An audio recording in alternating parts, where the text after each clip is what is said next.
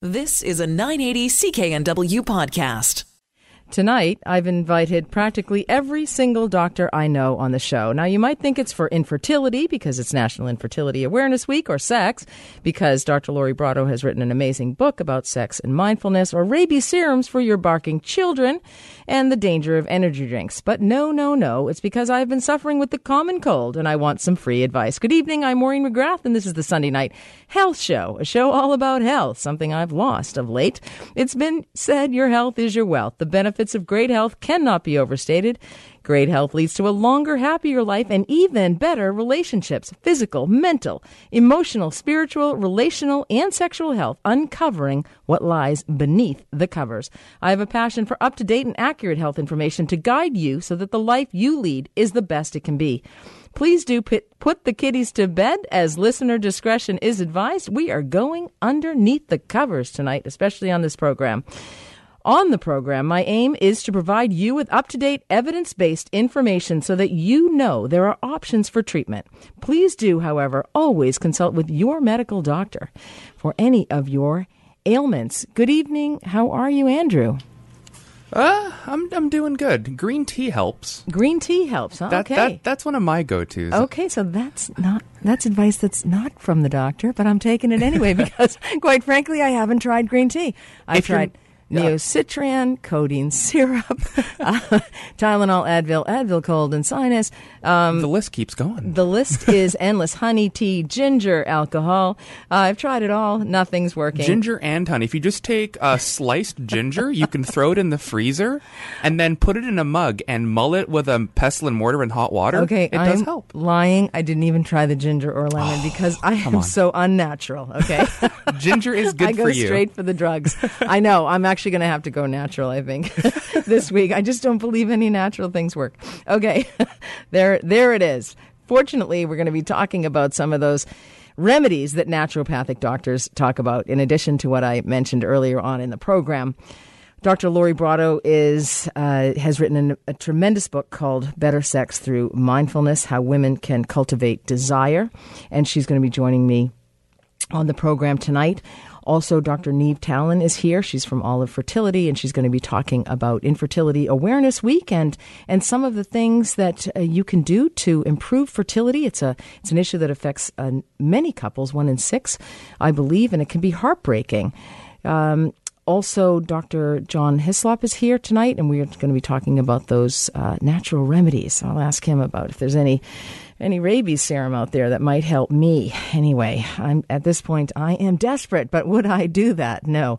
Uh, so we're going to get the uh, 411 on all of that. Also going to be talking about the three letter word that will make you live longer and happier, according to science. And what about those unwanted emotional memories? Should you put a lid on them? I have a couple of stories about that. And today I was hoping to run the Vancouver Sun Run. Didn't happen.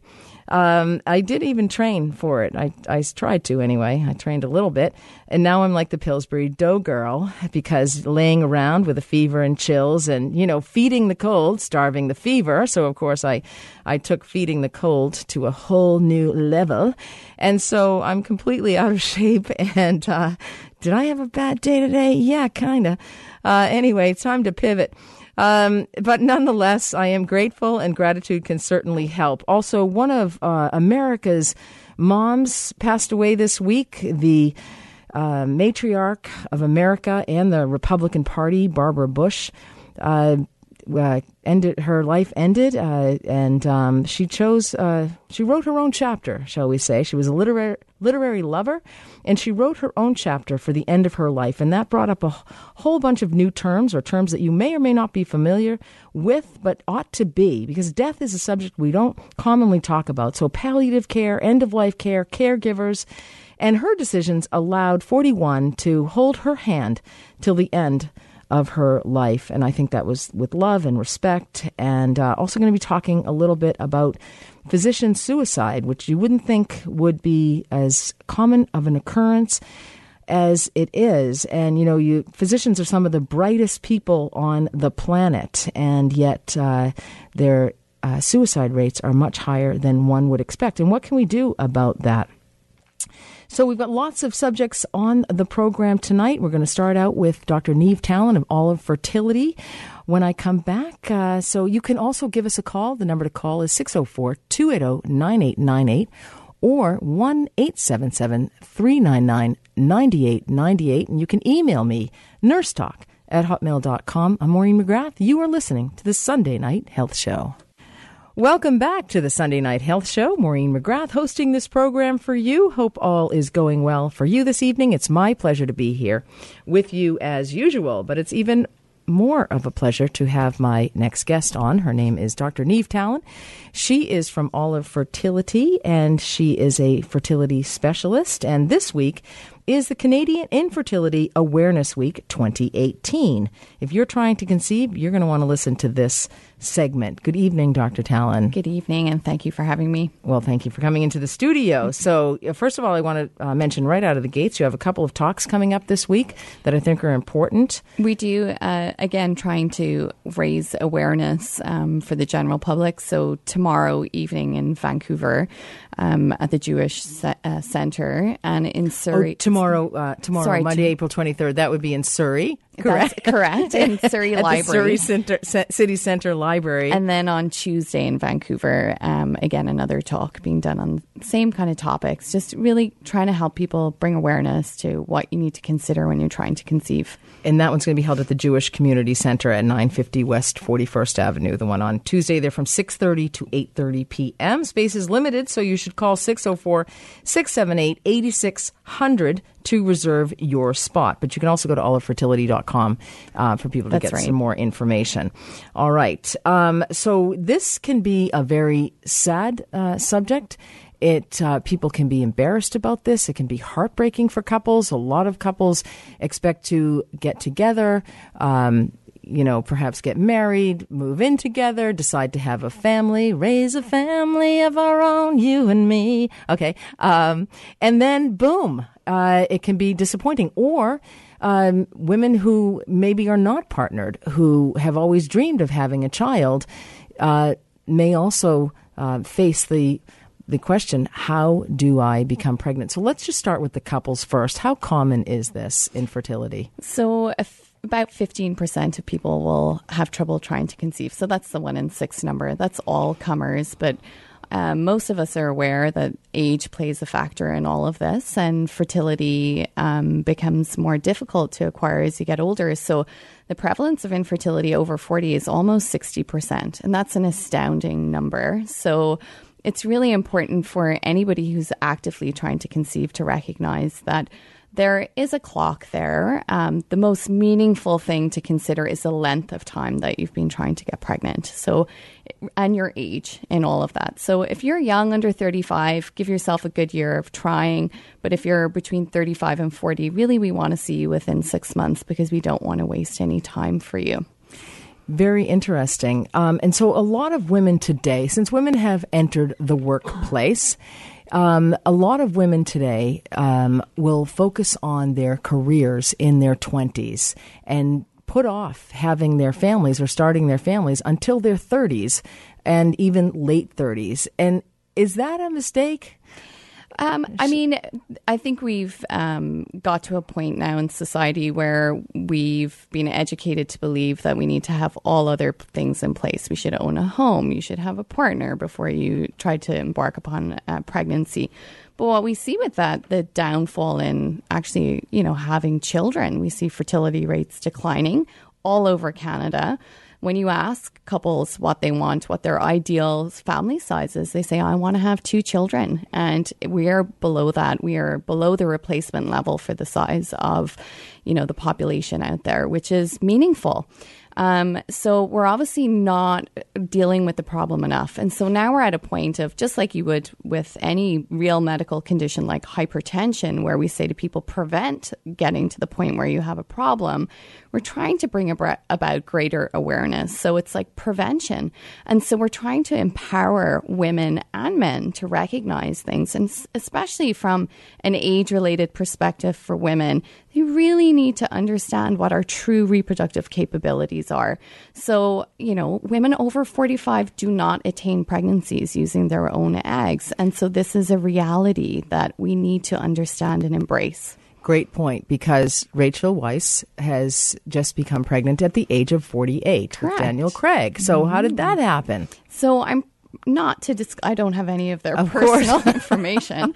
Um, and Well, I, I, stole it, and here it is. No, I'm and kidding. I, I, I feel somewhat uh, a little off in trying to, I'm not trying to out them in any way, but I think it's important that we don't skew realities for the general public and for women out there and they understand again what, what their own reproductive capabilities are. So really that's very likely a donor egg that has led to that pregnancy. And when we talk about donor eggs being better than older eggs, the reality is they're just genetically of a better quality and they lead to healthier pregnancies and a lower chance of miscarriage. and and a healthier baby at the end of the day. Correct. And and often the couple when they get together, they want to have a baby together. That's often a sign of love, commitment, connection for couples. Correct. And, you know, you mentioned women are looking at, you know, uh, having their careers in their 20s and are off putting, you know, having children till later.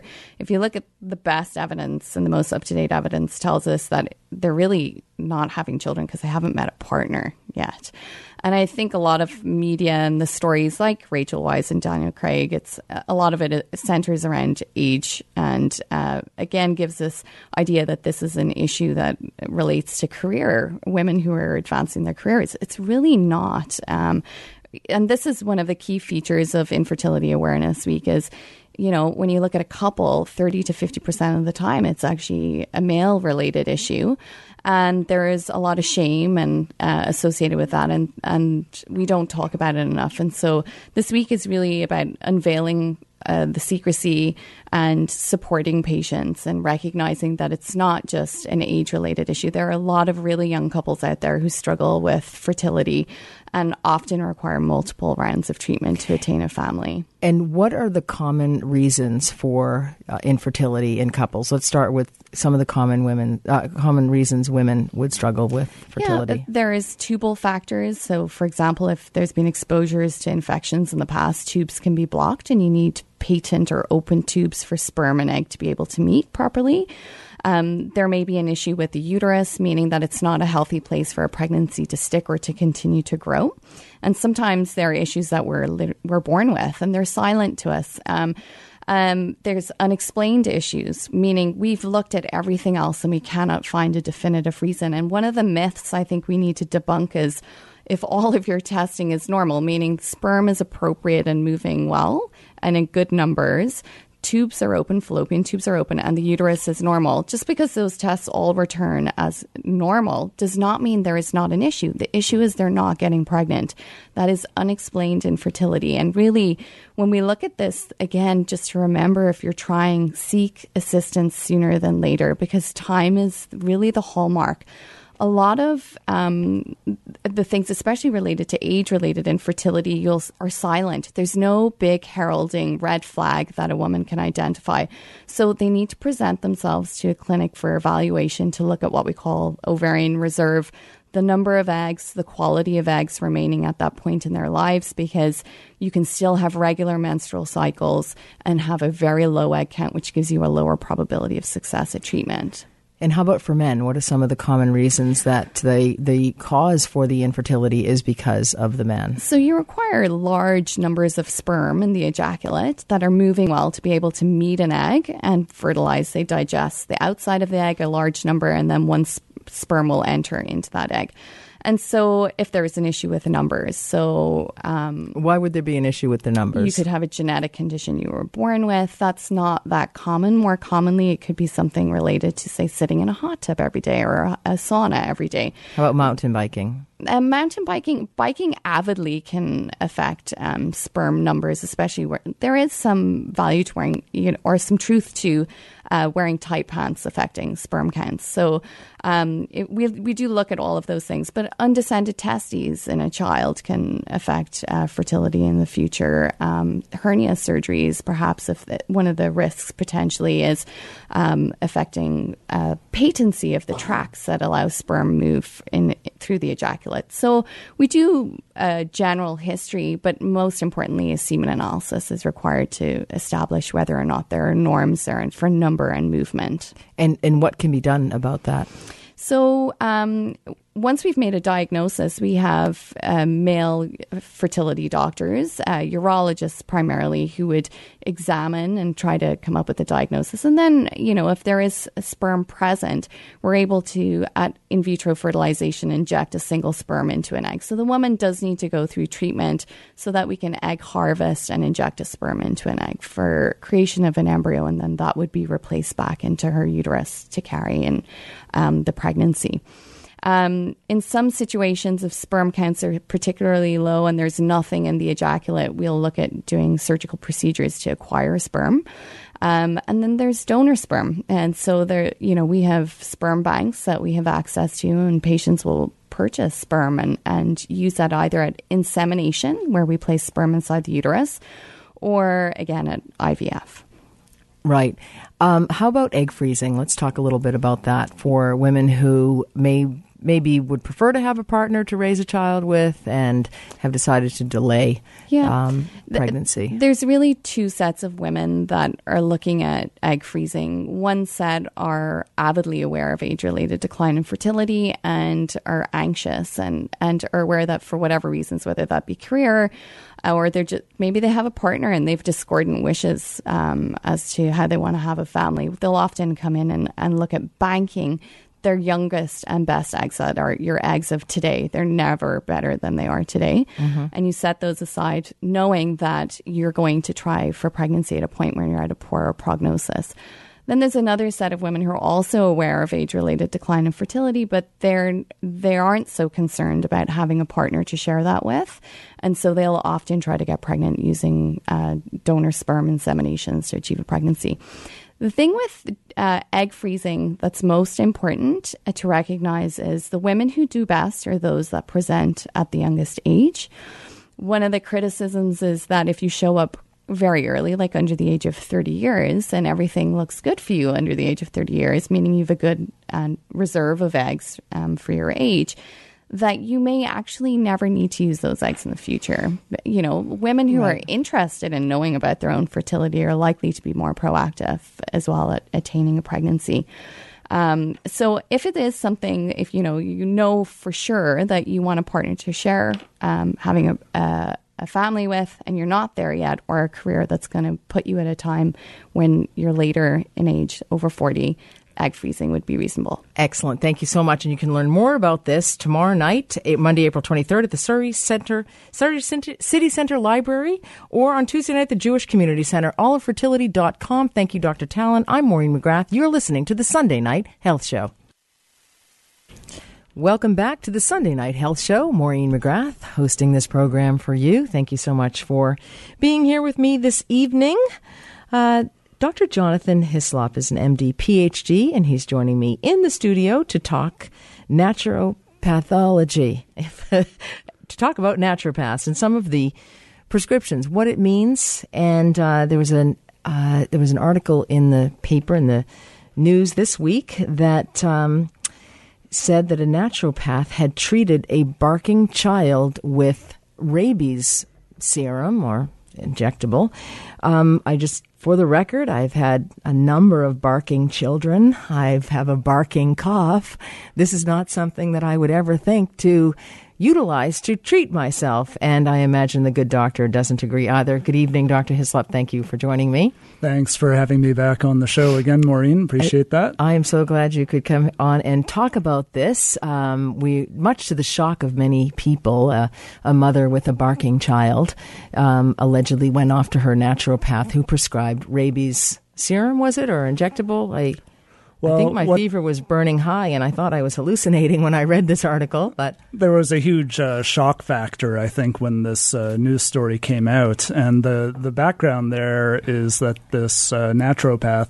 She has her own website with a section of it where she has essentially a blog that uh, she describes what she calls, you know, her success stories. And this particular one was about a child with what was uh, what seemed to be aggressive behaviors. And I guess uh, at times the child was growling a bit because, you know, kids sometimes do that kind of thing. They growl, they bark, they scream, they do lots of things. But uh, she did describe aggressive behavior in this child, and sure enough, you know, that deserves a proper evaluation, and perhaps the family needs some proper support. And what she ended up describing in her blog is that uh, she tried to get at, you know, naturopaths like to talk about how they and th- that they're essentially the only people on earth who seem to know how to get at a, you know, the root cause, uh, as if, uh, you know, it's hard for anybody else to, to manage this very, very, frankly, basic concept of trying to figure out the underlying causes behind issues. And in her review of this child, she determined that I guess at some point there the child had been bitten by a dog. The dog had had the rabies vaccine. And now this child's behaving a bit aggressively, and she decides, well, that's kind of the way somebody with rabies would behave. And so somehow that's all linked together to mean that this child should now receive a homeopathic treatment which uh, was made from the saliva of a dog that had rabies, because that all makes sense. So yes, to uh, to aliens. Um, so homeopathy. That's a, another. That's apart from natural naturopathy or naturopathic. I don't even like to say medicine. Naturopathic approaches to life. But so, what is the the basic premise of homeopathy? The idea with homeopathy, uh, the the underlying idea is that like cures like, and so what they'll do is they'll take something that's somehow related to what they're trying to get rid of. In this case, uh, she sees a child with behavior that she considers to be like a person with rabies, but that, that's not ex- at all really how people with rabies behave. Um, but in any case, uh, she decides to take something that had a history of rabies in it and then dilute that. And you dilute it a lot, like really a lot. So much that there's none of the original substance left in what you have anymore. And so, in one sense, it's just water. And scientists have come to broad agreement and recognition that homeopathy is completely useless. It doesn't do anything. There's no evidence that it works, and there's plenty of evidence that it's no different than giving a placebo. In other words, giving water, which, big surprise, is exactly what it is. Um, can we trust that it's just water? I mean, do they actually take rabies and dilute it down? I would be fearful that there would be just one I totally agree with that. And that's one of the big concerns that came out in all of this, which is that you, know what what process was in place to make sure that there truly was none of the original rabies virus left because right. if there was any left, that is something that would be phenomenally dangerous. Of course, even for somebody who had been vaccinated against rabies after a dog bite. Or would that child be protected a little bit? Well, if somebody is exposed to rabies, uh, they do have some time to react and get proper medical uh, treatment for that. And it is possible to give uh, sort of an anti-serum yes. in order to protect them.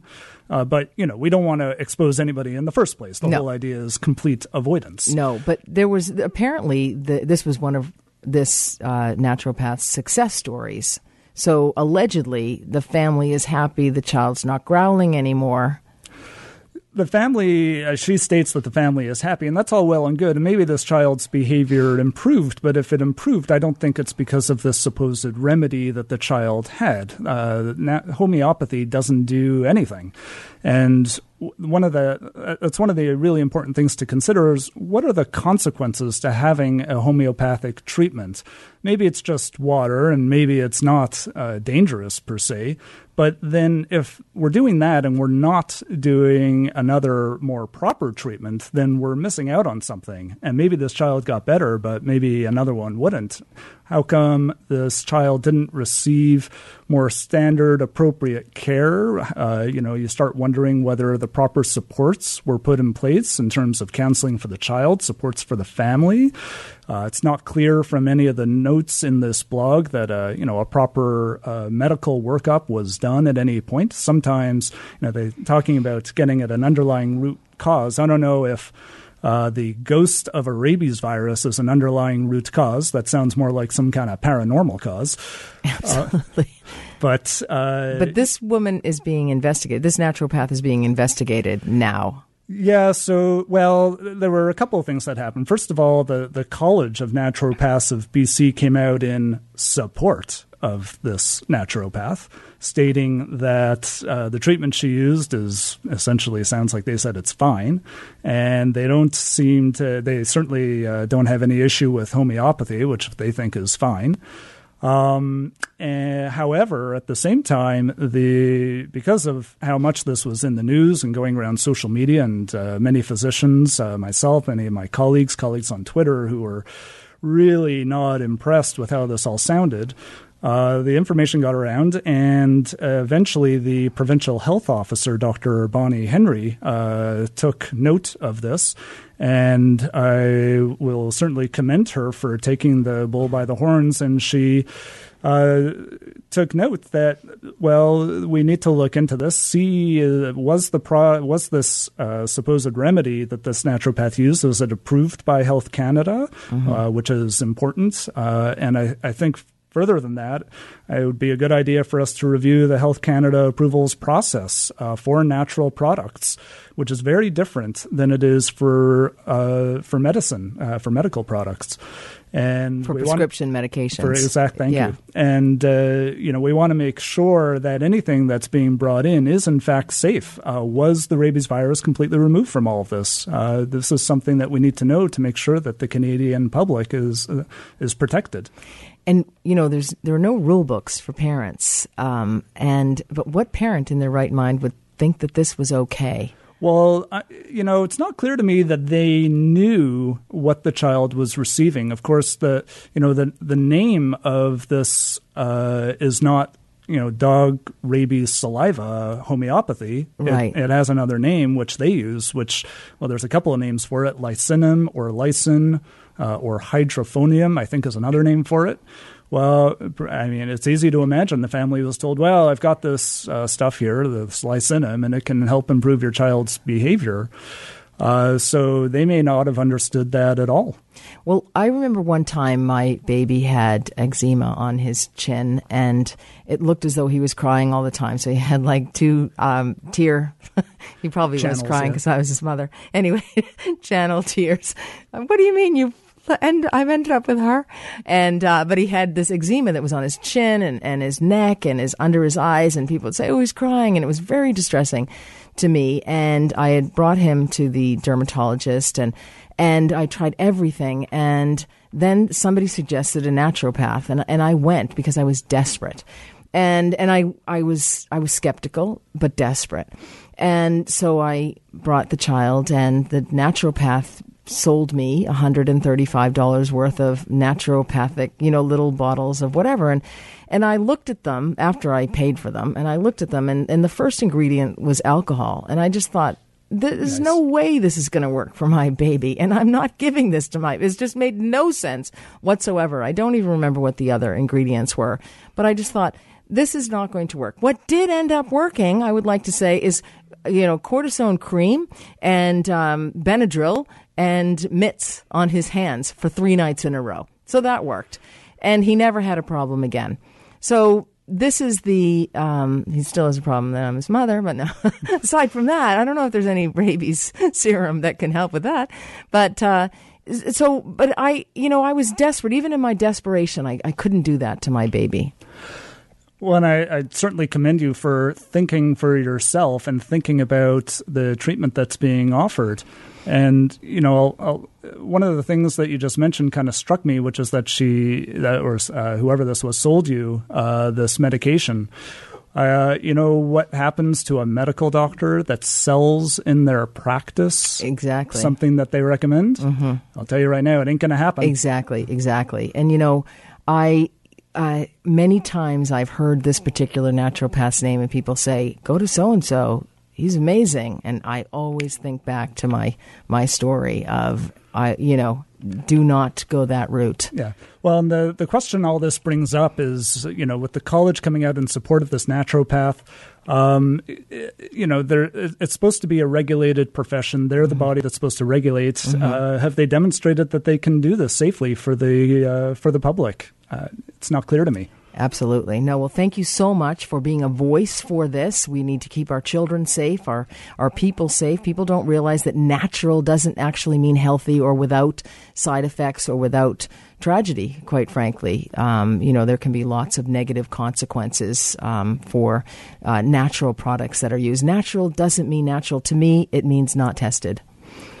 Thank you very much, Maureen. You're very welcome. Keep up the great work, Dr. John Hislop. You can follow him on Twitter. It's fascinating. I'm Maureen McGrath. You are listening to the Sunday Night Health Show. Welcome back to the Sunday Night Health Show. Maureen McGrath, the unhealthy Maureen McGrath, is hosting this program for you. I'm not whining or complaining. I am grateful. Grateful for all the wonderful things I actually have in my life. Okay, maybe I don't have health today or this week, but I expect I'm going to be getting it back next week. Um, but Without further ado, I am honored to have in the studio with me tonight Dr. Lori A. Brotto, PhD. She has written a phenomenal book called Better Sex Through Mindfulness How Women Can Cultivate Desire. Good evening, Dr. Brotto. Thanks so much for coming into the studio. Thanks so much for having me on, Maureen. Loved your book, of course. It's Thank a, you. It's a, it's a university education on sexual desire and the female sexual response cycle and how it should be. And let's just say, ladies, sex is for you. Let's just start out with that, okay? Because a lot of women have not heard that in their lives, and they may not realize that even after having had a sexual relationship for a number of years. Many women are taught that it's about pleasing the man or pleasing the partner, that it's not about for them. It's the number one thing I educate patients in my clinical practice about, and you've written just an extraordinary book. Thank you so much, Maureen. I, I actually uh, agree with you. There are so many myths and stereotypes surrounding women's sexuality. Um, I've highlighted a few of them in the books in, in hopes that uh, women will be able to receive accurate information and be empowered when it comes to their own sexual health. Absolutely. And low sexual desire is a problem for a number of women. It's a common disorder, but many women are not disturbed by this. But it's this is really in large part about those women who are. But many women may lack the education to understand what an important aspect of sexuality female sexual desire is and impacts relationships. It can have a negative impact on a relationship. It can impact intimacy. It may impact how a woman feels about herself, how she presents to the world. There's just so many aspects around sexual desire that, that are so important and some of the great work was the, a lot of the foundation was laid by Masters and Johnson, which you outline in your book. So let's just talk a little bit about uh, low sexual desire and what exactly that is. Sure. So essentially, low sexual desire um, can uh, can manifest in a number of different ways. The most common way is the woman who says, "I'm simply not interested in sex anymore," or "I have a significantly lower level of interest in sex than I used to have." Um, other ways that it can manifest is a woman may no longer initiate sex uh, when her partner initiates. She may avoid Perhaps she starts going to bed at a different time from her partner, maybe avoids undressing in front of them. Um, some women will also say that they no longer think about sex, they no longer fantasize, they don't have erotic thoughts. Um, and for uh, quite a number of women, they will say that, that it doesn't bother them, that they, if they never had sex again, that would be just fine and well. And of course, for other women, they're quite distressed that this drop in desire has uh, quite, uh, has created quite a bit of stress in their own lives as well as in their relationship. And so it's that latter group of women who tend to seek treatment for their low desire. Now, one would think that sex therapist offices are just, you know, lining up with patients, but that's not necessarily the case because and uh, so how much do you think because many women don't realize that this is a problem. Things could be better. They're not bothered by it as you say. They practice avoidant behaviors. They don't want their their partner or their husband to touch them because they're afraid that that will lead to sex and they just have no interest in having sex Uh, how about the long term relationship, the boredom in the bedroom? How many women report boredom in the bedroom and are they distressed by that? Yeah, so there's really two things going on. There's the women who may have lost their desire or had quite a reduction in their desire and not realize that this is a problem, not realize that there are actual causes for her low desire, perhaps a change in mood, stress, maybe she's using a medication that interferes. And so she simply doesn't realize that this is a, is a real uh, problem for her. Maybe this is a woman who believes that, yeah, all women lose their sexual desire with age. And in fact, that is a flat out myth. We have plenty of data that show us that women will continue to have desire and sexual activity well into the 80s, 90s, and beyond. Now, there's a second group of women. These are the women who have low desire, are distressed by it, but are too embarrassed to talk to a family doctor or to a healthcare provider for it. And that's the much larger group of women. So we know of the women who have a clinically significant uh, low level of desire, the vast majority, probably about 80%, will never talk to a healthcare provider about that problem. And do they think that it can't be a problem because if it's related to sex, it's not a medical problem, or do they think that there's no help for that? I think it relates, and the research would certainly support this, that it has much more to do with embarrassment. So, for a woman who's had, say, the same family doctor for 30 years, she may think to herself, How can I bring this up now? We've never talked about sex in all these 30 years. My family doctor has never asked me questions about sexual health. So there's a concern about this perhaps being inappropriate. Um, there's also, I think, a belief that um, that there's nothing that their doctor can help them with. There are no treatments. Many of these women have scoured the internet. They've tried reading self-help books uh, to no avail. So there's a bit of a sense of helplessness there. That even if I bring this up, my doctor won't be able to help me with this problem. Now, how about the woman who says, "I have no sexual desire," or "I thought I had no sexual desire with my husband until I went to New York and I met a guy, and boom, the sexual desire." was there. yeah, so we have a name for that, and it's called situational uh, sexual dysfunction. Essentially, what that means is that the woman's low desire is situation specific, or in this case, uh, partner specific. And we know that in a new relationship, when attraction is high, when novelty is high, when mystery is very, very high, and romanticism, that those parts of our brain that fire, the reward systems in our brain, they fire and they fire very strongly. And as things become more familiar, um, those reward centers fire far less until boom, there's either a new partner or a new kind of sexual practice, maybe a new technique, maybe a new position, maybe a new place where the long term couple engages in sex. And that can be a way to fire those reward systems in the brain again. And maybe that's why women who cheat or women who engage in infidelity go outside of their marriage with somebody else find it so exciting with the new partner because it is covert. They're sneaking. It's exciting. It might be on their lunch hour. Anyway, your book, Better Sex Through Mindfulness How Women Can Cultivate Desire is rooted in stories. It details the research and it also gives the answers on how women can cultivate desire. And we're going to talk about that when we come back in the second hour of the program. I am Maureen McGrath here with Dr. Lori Brotto, and you are listening to the Sunday Night Health Show.